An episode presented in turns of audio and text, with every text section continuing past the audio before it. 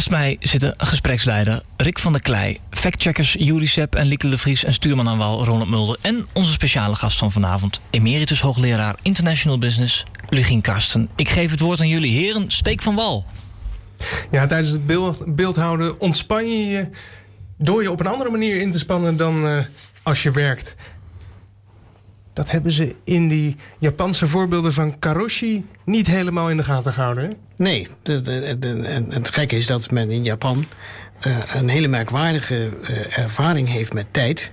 Men is daar zeer gebrand op het precies op tijd aankomen van de trein. Men begint al op het te kijken als het maar een paar seconden na, hè, na het schema binnenkomt. Daar is men ongelooflijk precies op.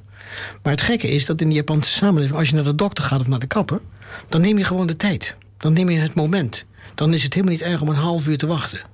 Op een of andere manier kan men in de Japanse samenleving dus dat onderscheid maken tussen wat economisch in, in termen van tijd gewenst is en wat je in de sociale interactie met anderen uit respect voor de ander over hebt. Maar uit het voorbeeld van Karoshi, van Japanners die dood neervallen op hun werk, blijkt toch dat die mensen wel weten hoe ze uh, op tijd moeten beginnen met hun werk, maar niet hoe ze op tijd moeten stoppen met hun werk. Dat klopt. Uh, Japanners zijn ook heel uh, braaf in, in, in, die zin. En ze, ze, hebben dus ook het gevoel dat ze door het management gedreven worden om alles te geven in de tijd die hè, bij de baas gewerkt moet worden. Ze hebben ook moeite om op tijd weer van het kantoor weg te gaan. Maar alleen als ze dus buiten het kantoor zijn of buiten het bedrijf zijn, dan zijn ze kennelijk zichzelf. En dan realiseren ze zich ineens dat ze in een Japanse samenleving zijn waar ook andere mores gelden, andere gewoonten gelden. Waar het gaat om interactie en het moment te nemen. Ja, frappant, want van de collectivistische samenleving zou je toch juist veel aandacht voor de gemeenschap en onderlinge relaties buiten werk verwachten. Ja, maar dat is wel buitenwerk, maar niet binnenwerk. Dat is het gekke. Dat is het, dat is het contradictie. Maar het zet wel aan tot denken. Dat, dat is kennelijk men toch dat in de samenleving op een of andere manier met elkaar in harmonie weet te brengen. Ja, Misschien heeft men ook wel door de economische drift uh, wat, wat te ver doorgeschoten. En dat geeft dat karosje zeer aan. Maar nou, kunnen we dat denken voor ons ook productief maken? Uh, namelijk, Ronald, is er in Nederland ook zo'n tendens om alsmaar meer te werken? En uh, zelfstandige professionals die helemaal geen rem meer kennen op het aantal uren dat ze besteden? Ja, die zijn er natuurlijk wel. Ik, ik denk ik denk dat wij niet zo gek zijn als Japanners wat dat betreft. Um, ik denk dat de kansen steeds beter worden om daar los, wat los van te raken. Ik, ik hint er daarnet al even op. Uh, naarmate we in. Uh, Lugin die houdt nou Sociaal Cultureel Planbureau, die geeft even, ik zal je het even laten zien, wat ander beeld. Wie het al druk had, is nog meer gaan werken. Precies. Staat daarop. Dat, dat is, maar laat me mijn zin even afmaken. Dat, uh, naarmate we in Nederland ons geld steeds meer verdienen... en dat, ik besef dat dat niet voor iedereen geldt... maar toch wel voor grote groepen mensen met uh, creativiteit... Hè, en niet meer... Uh, uren input leveren om zoveel mogelijk van hetzelfde te maken, maar creatieve, creatieve beroepen uh, uit te oefenen. Um, denk ik dat we wat relaxter met de tijd zullen uh, omgaan. Dat we daar meer ruimte voor krijgen. Omdat uh, in creativiteit het belangrijk is dat je ook af en toe nou ja, rust neemt. Nee. Want de manier waarop we daarvoor beloond worden, nodigt daar ook toe uit. We hebben geen stukloon meer voor de uren die we als creatieve professionals werken. En dus zullen we ook minder getriggerd worden uh, door de beloning om alsmaar meer uren te maken, omdat het averechts zal werken op den duur? Nou, dat is nog wel een aanpassingsproces wat, wat er moet gebeuren. Het, uh, er worden ook in hele creatieve beroepen worden, uh, wordt uurtje factuurtje gewerkt. En uh, ja, soms dan ging laatst zo'n meme rond op uh, op, Twitter, op internet. Uh, een een um, computer helpdesk uh, type had een. die, een heleboel was ergens vastgelopen, werd, werd erbij geroepen. Hij had het in vijf minuten gefixt en had een rekening van 500 euro gestuurd. En was hem gevraagd, dat, specificeer dat is, dat is toch wel heel veel. En zei, nou, op twee knoppen drukken, 5 euro weten welke knoppen te drukken. 495 euro. en, dat, uh, ja. uh, en dat geeft volgens mij heel mooi aan waarom dat uh, ja, het tijd is geld denken. Ehm, ja, dat we daar toch eens eh, op een andere manier naar moeten kijken. Dat is de essentie van expertise. Lugin? Ja, dat is, ik vind dat een heel belangrijk punt wat je zegt. En dat wordt ook nu een beetje beschreven, ook in termen van lummeltijd. Als je echt creatieve mensen in huis wilt hebben, dan moet je ze ook lummelen gunnen. Lummelen, gewoon uit het raam staren en uh, zeg maar creatief, denkend, innovatief bezig zijn. Dat kan soms een uur, dat kan soms twee uur duren. Maar dan komt er ook iets uit. En bedrijven moeten daar veel meer ruimte aan geven... in plaats van voortdurend hijgend achter iedereen aan te zitten. Zoals Google het aanpakt. Eén middag per week geen vaste taken, maar zelf invullen. Ja, ja nou ja, Google is natuurlijk een extreem voorbeeld... omdat het een stinkend rijk bedrijf is. Dus die kunnen zich dat permitteren. Maar er wordt ook gezegd... Oh, oh, kunnen zich permitteren? Maar het is toch juist winstgevend om dat te doen? Ja, zij hebben al lang gezien wat daar de grote voordelen van zijn. Eén, innovatie en ze, ze cashen met miljarden. Maar er wordt nu ook gezegd midden- en kleinbedrijf waar heel veel werkgelegenheid wordt gecreëerd. Die zouden ook dit soort gedachtegangen wat meer in huis moeten halen. En zich dus als het ware, hoewel het natuurlijk best een kostenpost is, maar ook zo'n lummelaar zo nu en dan in huis moet hebben. Die gewoon eens even achterover hangen denkt van jongens, is dit wel goed georganiseerd? Kunnen we dat ook niet anders aanpakken? Als lummeltijd inderdaad uiteindelijk winstgevend zal zijn, dan moet je juist als armbedrijf toch daar tijd voor reserveren, Ronald? Hmm. Eigenlijk wel, hè? maar de, de reflectie is andersom. De reflectie is uh, om uh, harder te gaan werken, meer input te leveren en, uh, en om niet even te of even, om niet te bedenken van is het wel slim wat we doen. Ja. En creatief, dat moet je ook niet alleen maar uh, opvatten als mensen die uh, mooie tekeningen maken of zo. Maar advocatuur bijvoorbeeld is ook een, een uh, in essentie creatief beroep. Je moet de, de, goede ideeën, die winnen het uiteindelijk daar. En goede ideeën krijg je niet door zoveel mogelijk uren achter je bureau te zitten en toetsen in te rammelen. Nee, het gaat erom wat je nou net in die tijd gedaan hebt waar je mee thuis komt. Als je thuis komt na een werkweek en je zegt wat heb ik gedaan, dan ga je niet vertellen hoeveel uren je hebt besteed, maar wat daar precies zo waardevol aan was, toch? Exact. Ja. ja. En hoe kunnen we dat nou meer triggeren in de hele maatschappij? Nou ja, daar is het hele dure dat, woord. Dat arbeid ook zingeving wordt. Ja, ja. Nou ja, ik denk dat dat, dat dat verband houdt met het hele dure woord kairos, wat tegenwoordig veel vaker wordt gebruikt.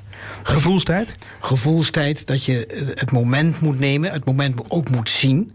En ik, ik, kwam daar vorige week in de Volkskrant een heel uh, klein uh, een leuk dingetje tegen. Dan kan ik het natuurlijk weer niet terugvinden. Uh, hier. Mag ik me even voorlezen? Sigmund Peter de Wit in de Volkskrant van afgelopen zaterdag. Steeds weer dat domme gezeur van vrouwen fulltime moeten gaan werken in plaats van parttime. Wat is nou toch fulltime? Waarom is dat 40 uur per week? Wie bepaalt dat? Voor, voor mij is fulltime werken misschien wel 60 uur per week. En voor u als psychiater 20 uur. Nou, prima. Fulltime is gevoelstime. Sommigen kunnen meer aan dan anderen.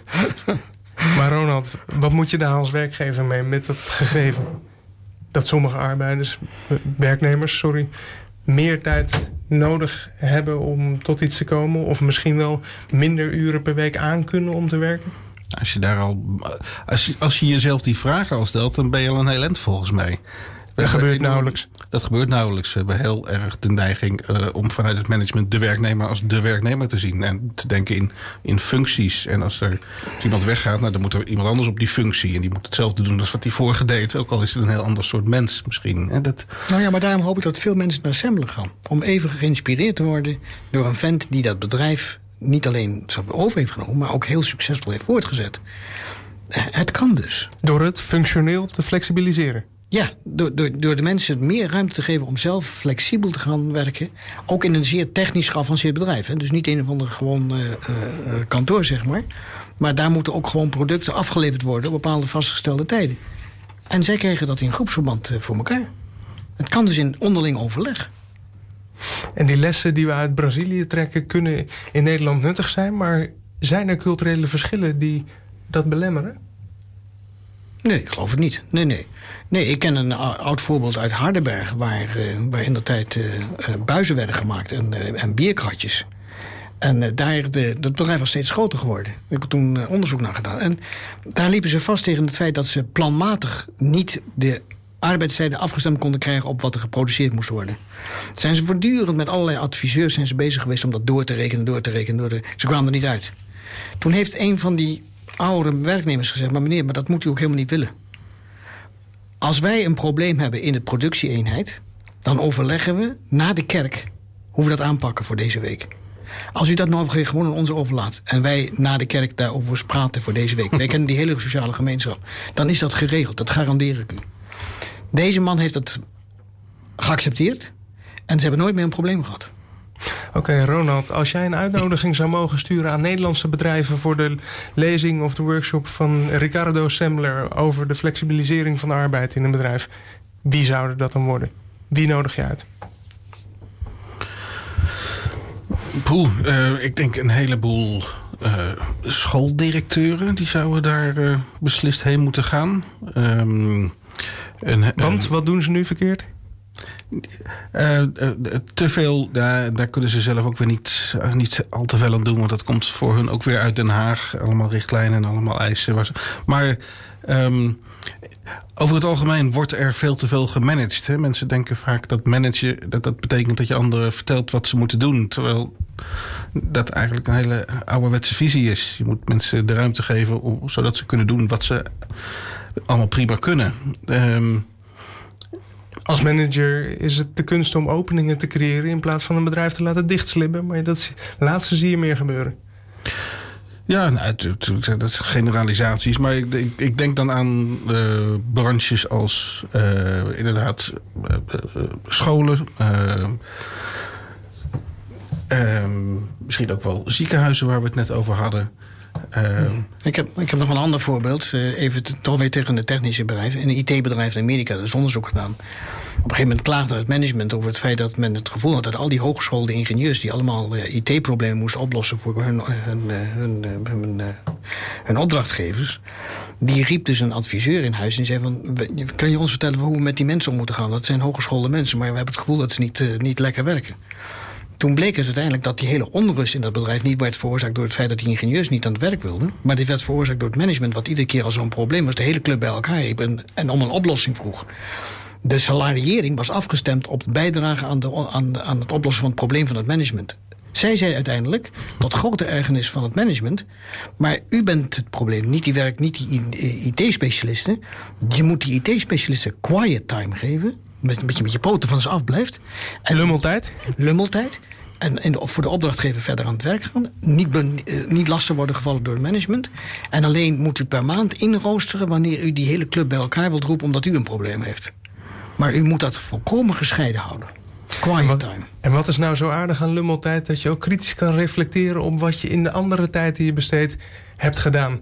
En ik denk dat we daarmee de schepen aan de horizon aflevering wel kunnen samenvatten. Dat flexibilisering en versnelling processen zijn in de maatschappij die we uh, kritisch moeten volgen, omdat de impact ervan op werknemers en uiteindelijk ook bedrijven die uh, ons als consumenten bedienen, toch kritisch moeten blijven volgen. Ronald, hoe zouden we dat het beste kunnen doen? Hoe zorgen we ervoor dat bedrijven kritisch reflecteren op die verschuivingen, flexibilisering en versnelling? Als je als bedrijf nou eens in de eerste plaats probeert om blije klanten en blije medewerkers uh, uh, te realiseren, hè, in plaats van een financiële doelstelling, uh, dan ben je denk ik al een heel eind op de goede weg. Lugin, wat zou je anders doen als je nu als afstuderend econoom en filosoof niet voor de wetenschap zou kiezen, maar voor het bedrijfsleven? Hoe zou jouw bedrijf er dan uitkomen te zien? Nou, in ieder geval eentje waarbij ik zoveel mogelijk probeer mijn poten thuis te houden. Niet, door niet mensen achter de vodden aan te zitten, maar gewoon voortdurend uit te stralen dat, uh, dat zij het veel beter kunnen dan ik. Uh, en, en dat ook heel duidelijk maken. Zij hebben er verstand van, niet ik. En dat, dat brengt mij bij het, de definitie van management in de Japanse context. Een manager wordt gedefinieerd in Japan als iemand die wordt gedragen. En dat wordt, die wordt gedragen door het personeel.